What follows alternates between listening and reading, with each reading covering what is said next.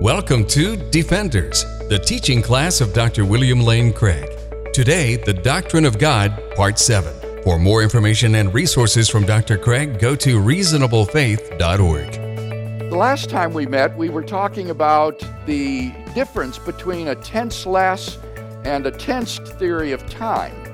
And I suggested that your view of God's relationship to time is apt to depend upon whether you think time is tenseless or tensed.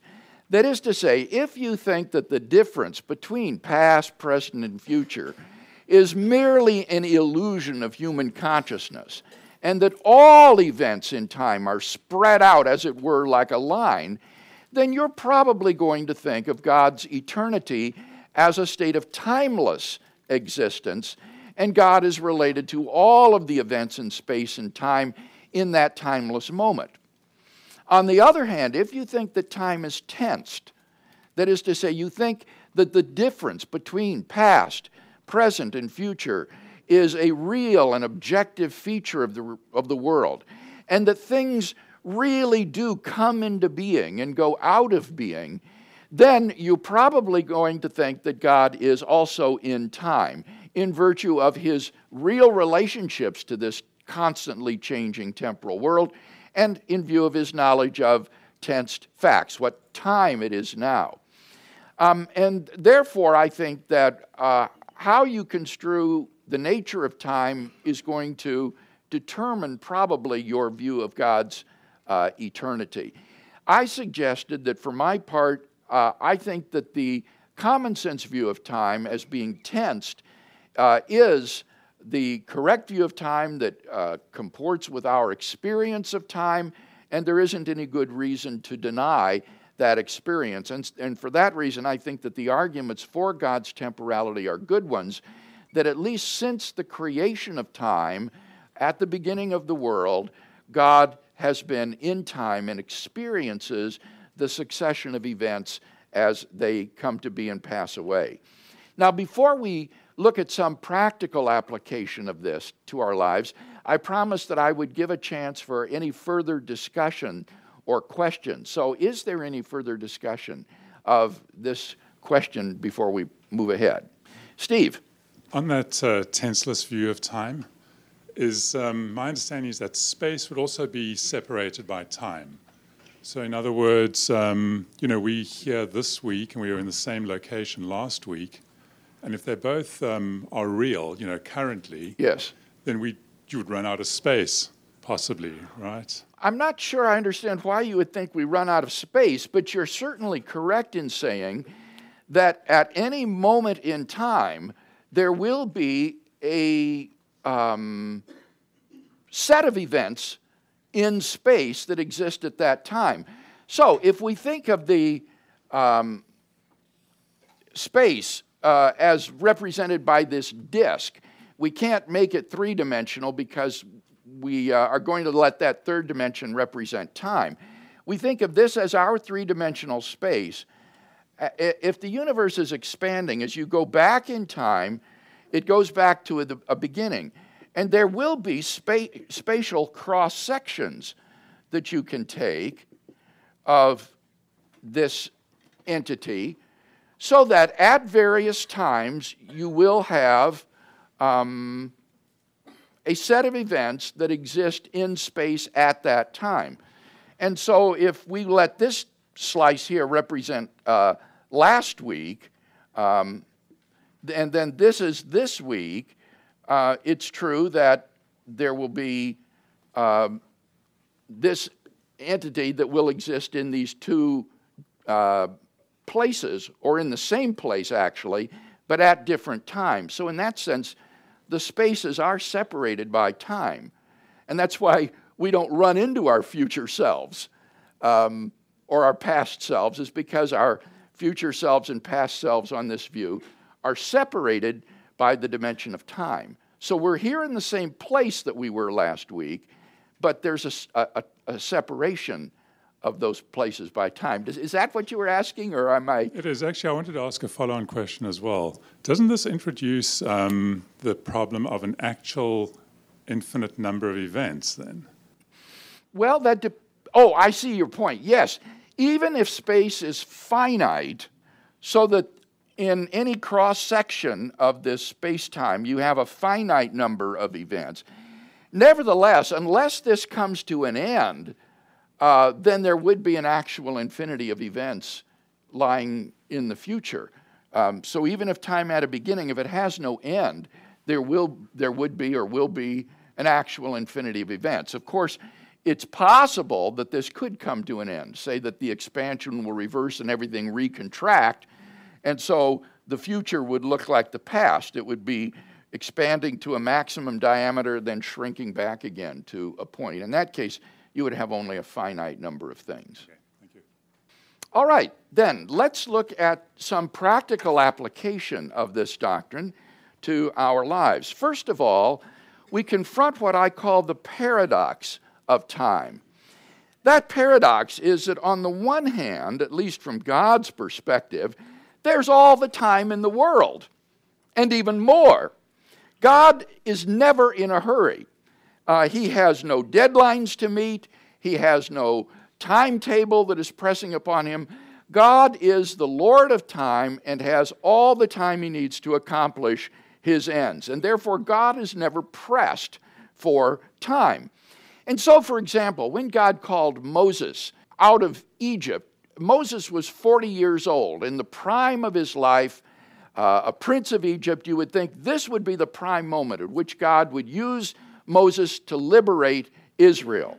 But no, instead, God takes this man and drives him out into the wilderness for another 40 years until at the age of around 80, he is finally the instrument that God has crafted to lead his people out of Israel.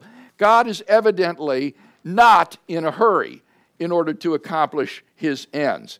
And so 2 Peter 3:8 for example, says the following 2 Peter chapter 3 and verse 8. Do not ignore this one fact, beloved, that with the Lord, one day is as a thousand years, and a thousand years as one day it doesn't matter to an eternal being. To an eternal being, uh, any finite duration of time is like a drop in the bucket. God's timetable is therefore always right on schedule. On the other hand, and this is the paradox, for us at least, time is short. Because of our finite lives, um, we are pressed by time. Romans 13 verses 11 and 12a speaks to this. Romans chapter 13 and verses 11 and 12a. Paul says, Besides this, you know what hour it is, how it is full time now for you to wake from sleep. For salvation is nearer to us now than when we first believed. The night is far gone, the day is at hand. So here you have a sense of urgency in Paul's words. Um, the uh, night is almost over, day is at hand, and therefore there are pressing demands uh, upon us. Using a somewhat reversed metaphor, Jesus says something similar in John chapter 9 and verse 4. John chapter 9 and verse 4. Jesus said, We must work the works of him who sent me while it is day. Night comes when no one can work. And here in Jesus' words as well, you have the sense that there's an end coming. Uh, night is coming, and therefore we must accomplish God's work during the day that He has given us. So, from our perspective, then, there is a kind of pressing of time uh, upon us in view of both the finitude of our lives and Christ's uh, return. And I think that this paradox of time can be both a comfort to those who are exhausted in the Lord's work and also an admonition for those who are lazy. On the one hand, it's a comfort to those who are tired and pressed in the Lord's work. Uh, they need to understand that God's timetable is right on schedule, that although they may feel harried and pressed by the demands of ministry and of life, from God's perspective, it's okay. It's all on schedule, and we can trust Him to accomplish His work through us There's enough time in every day to accomplish all the will of God for you for that day. And therefore, you needn't feel pressed. On the other hand, for those who are lazy and indolent, who aren't involved in kingdom work, who are just sort of coasting through life, I think this is a real admonition. You don't know how much time you've got left. The end is going to come. And therefore, you need to be sure that your life counts for Christ. Um, it's been rightly said there's only one life, twill soon be past. Only what's done in Christ will last. And so we need to be sure that we're investing the time that we have, however brief it might be, in the Lord's work. And so this paradox of time, I think, is a lesson for us, a, a comfort to those who are exhausted, but also an incentive to those who are lazy. Secondly, God's eternity means that we must live in light of eternity. We don't want to live in light of our temporal existence, but in light of God's eternal existence. And I think this cashes itself out in three ways. First of all, it is an incentive to right living, an incentive to, to right living. In James chapter 4, verses 13 to 16, James explains that we have no claim upon the future. We cannot presume about what tomorrow will bring because we don't know that we are going to be here tomorrow. In James chapter 4, verses 13 to 16, he says, Come now, you who say, Today or tomorrow we will go into such and such a town and spend a year there and trade and get gain. Whereas you do not know about tomorrow. What is your life? For you are a mist that appears for a little time and then vanishes.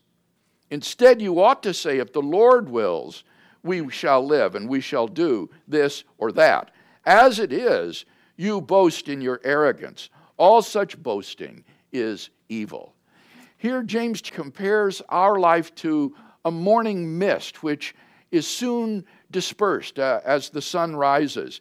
And he says, Our lives are so evanescent in, in the same way. And certainly, I think in this class, we've seen that over and over again, haven't we? As people have uh, in our midst died, been taken from us uh, suddenly, uh, sometimes almost without warning. Um, and we've seen, I think, how tenuous our grasp really is upon this lifetime. And therefore, we need to be living in light of that, not to be presumptuous about what tomorrow brings, but to say, as James says, if the Lord wills, this is what we shall do, and to make sure that we're living properly now. And that's Paul's emphasis in that passage from Romans chapter 13 that I quoted, verses 12b to 14. In Romans chapter 13, in verse 12, having said that the night is far gone, the day is at hand, the conclusion Paul draws from this is the following Let us then cast off the works of darkness and put on the armor of light. Let us conduct ourselves becomingly, as in the day not in reveling and drunkenness, not in debauchery and licentiousness, not in quarreling and jealousy, but put on the Lord Jesus Christ and make no provision for the flesh to gratify its desires. In light of the finitude of our lives here and are soon going to meet the Lord, we need to be sure that we are living righteous lives before Him, such that if our lives should terminate tomorrow or, or tonight, we'll be ready to meet the Lord because we're walking in the fullness of His Spirit and clothed with the Lord Jesus Christ and His righteousness. So it's an incentive to right living, living in light of eternity. Secondly, it's a comfort in suffering. This life, as we're so often reminded, is full of suffering, the, the shortcomings of this finite existence are evident to us all the time in, in disease, in accidents, um, in the other disadvantages of finite life.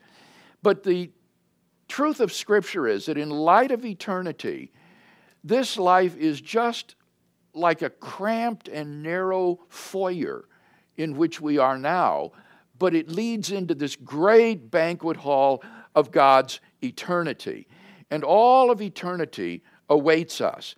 And this can make our trials bearable because, in comparison with the eternal life we have with God, these trials um, are short and transitory indeed.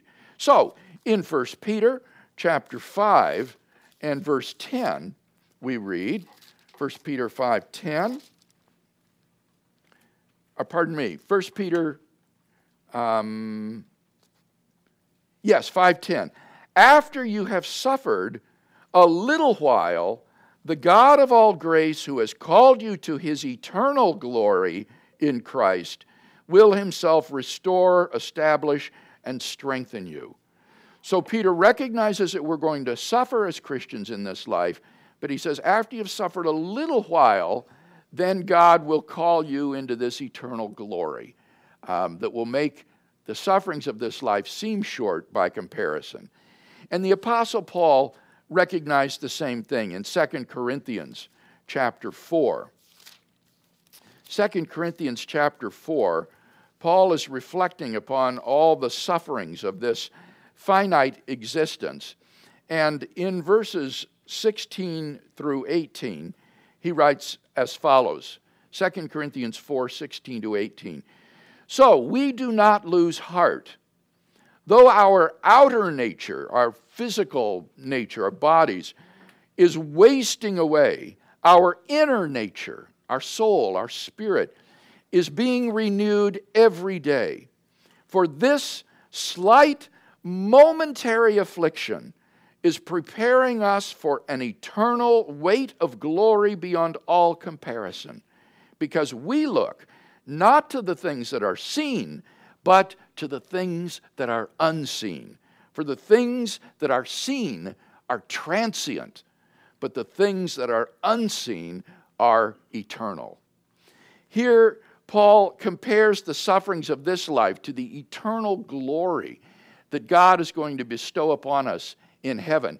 And he says, in comparison with the eternal glory that God will give us, the sufferings of this life shrink by comparison to literally an infinitesimal moment. And that's why Paul could call them a slight, momentary affliction. He wasn't being insensitive to those who suffer terribly. On the contrary, Paul himself bore both natural suffering, he had some sort of physical infirmity or disease that he carried with him, as well as terrible moral evils perpetrated against him as he was persecuted, stoned, beaten, uh, and suffered other disasters. And yet, in spite of all that, Paul lived in light of eternity. And so he understood that whatever we go through in this finite life, however painful, however horrible and terrible, nevertheless, in comparison with the eternal weight of glory that God will bestow upon us, these transitory afflictions are just a slight and momentary affliction that we have to bear until we go to be with Him. And so, living in light of eternity, I think, can give us comfort in our suffering as, as we go through it, as we certainly shall. And finally, it reminds us of the wonderful prospect of eternal life that we as Christians have in Christ. For those of us who are in Christ, who are united with Him in His death and resurrection, all of eternity awaits us. That's what we have to look forward to. John 3:16 says that um, God has given us everlasting life, that we shall not perish but have everlasting life. And in Ephesians chapter 2 and verse 7, Paul says, In the coming ages, God might show to us the immeasurable riches of his grace in kindness toward us in Christ Jesus. What an interesting description of what God will do in the afterlife. In the coming ages, He is going to spend eternity showering upon us the immeasurable riches of His grace in kindness toward us in Christ Jesus. So, what a wonderful prospect we as Christians have. By contrast, for those who are outside of Christ, time is a devouring beast. Every day eats away at the finite existence that they have left, however long it might be. And so in 1 Corinthians 15 and verse 32b, Paul, I think quite rightly, says, If the dead are not raised, if there is no immortality, then let us eat and drink, for tomorrow we die. There is no overriding purpose for life, so just uh, enjoy what you can while you can. Uh, and that removes, I think, any significance or meaning to your finite existence. It, it puts a question mark behind any sort of ultimate significance to the existence that we do have. Shakespeare's Macbeth cries out in that play Out, out, brief candle. Life's but a walking shadow, a poor player that struts and frets his hour upon the stage and then is heard no more. It is a tale told by an idiot, full of sound and fury, signifying nothing. What a description of life apart from God, apart from Christ. The book of Ecclesiastes in the Old Testament similarly says that all is vanity and a striving after wind. Vanity of vanities says the preacher. All is vanity, according to Ecclesiastes. So, for those who are outside of Christ, time is a, is a terrible enemy, not bringing a wonderful prospect, but removing any significance and meaning that life might have. And then, of course, after this finite existence, there awaits them the terrible prospect of God's righteous judgment. In Matthew chapter 25, Jesus describes the judgment of this world that will come after this life is over.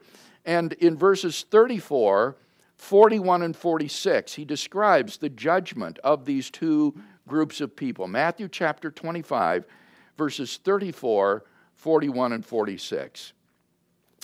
Jesus says, Then the king will say to those at his right hand, Come, O blessed of my Father inherit the kingdom prepared for you from the foundation of the world.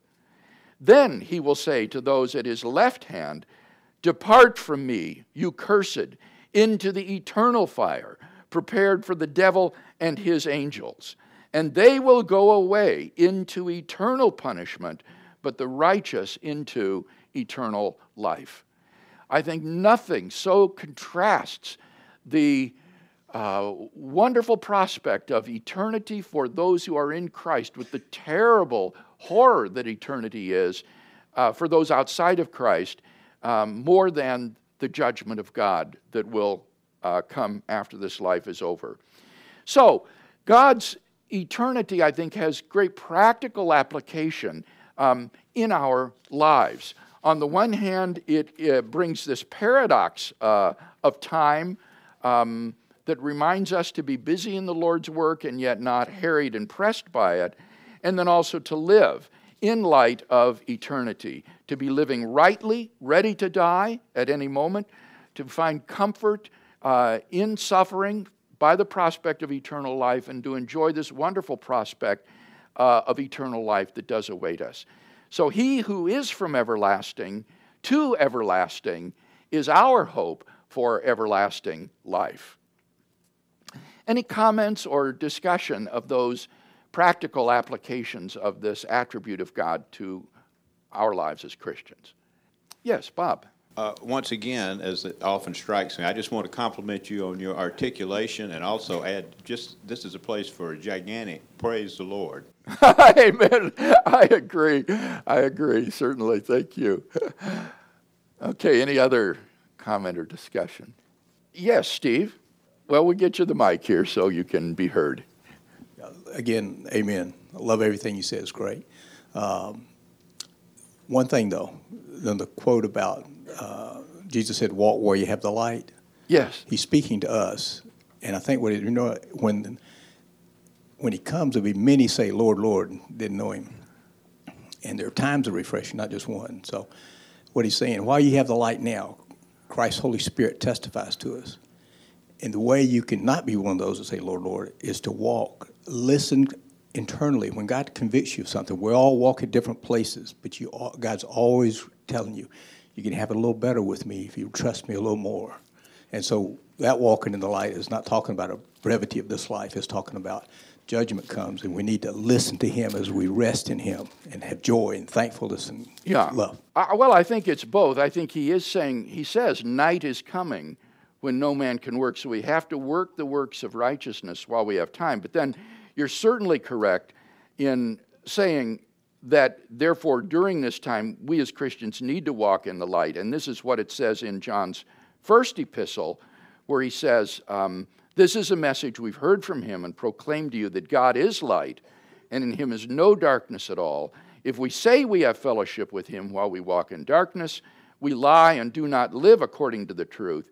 But if we walk in the light, as he is in the light, we have fellowship with one another, and the blood of Jesus, his son, cleanses us from all sin. So we certainly need to be walking in the light as long as we continue right. to live. And, right. And what I was thinking is there's also the passage where it says, I came to make, if you said you did not see, your sin would be removed, but because you say you see. He's talking to the Pharisees ah. who thought they were walking in the light. And he said, I've come to make blind those that say they see, you know, and give life, give sight to those that don't. Yes. And so the same thing is, is uh, when the uh, Elijah comes again. It is not a day of, day of darkness, and it's not a day of, you know, it's going to be tribulation.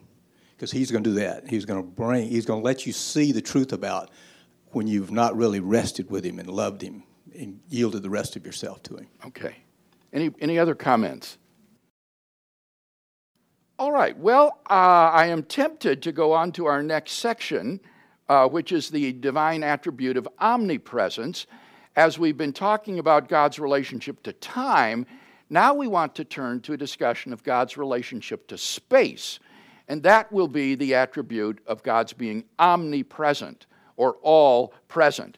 But I think, in view of the lateness of the hour, um, we will uh, let out early today, and we will break at this point and take up the discussion of God's omnipresence when we meet next week.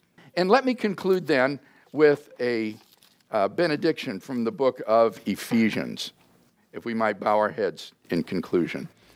Now to him who, by the power at work within us, is able to do far more abundantly than all that we ask or think to him be glory in the church and in Christ Jesus to all generations, forever and ever. Amen.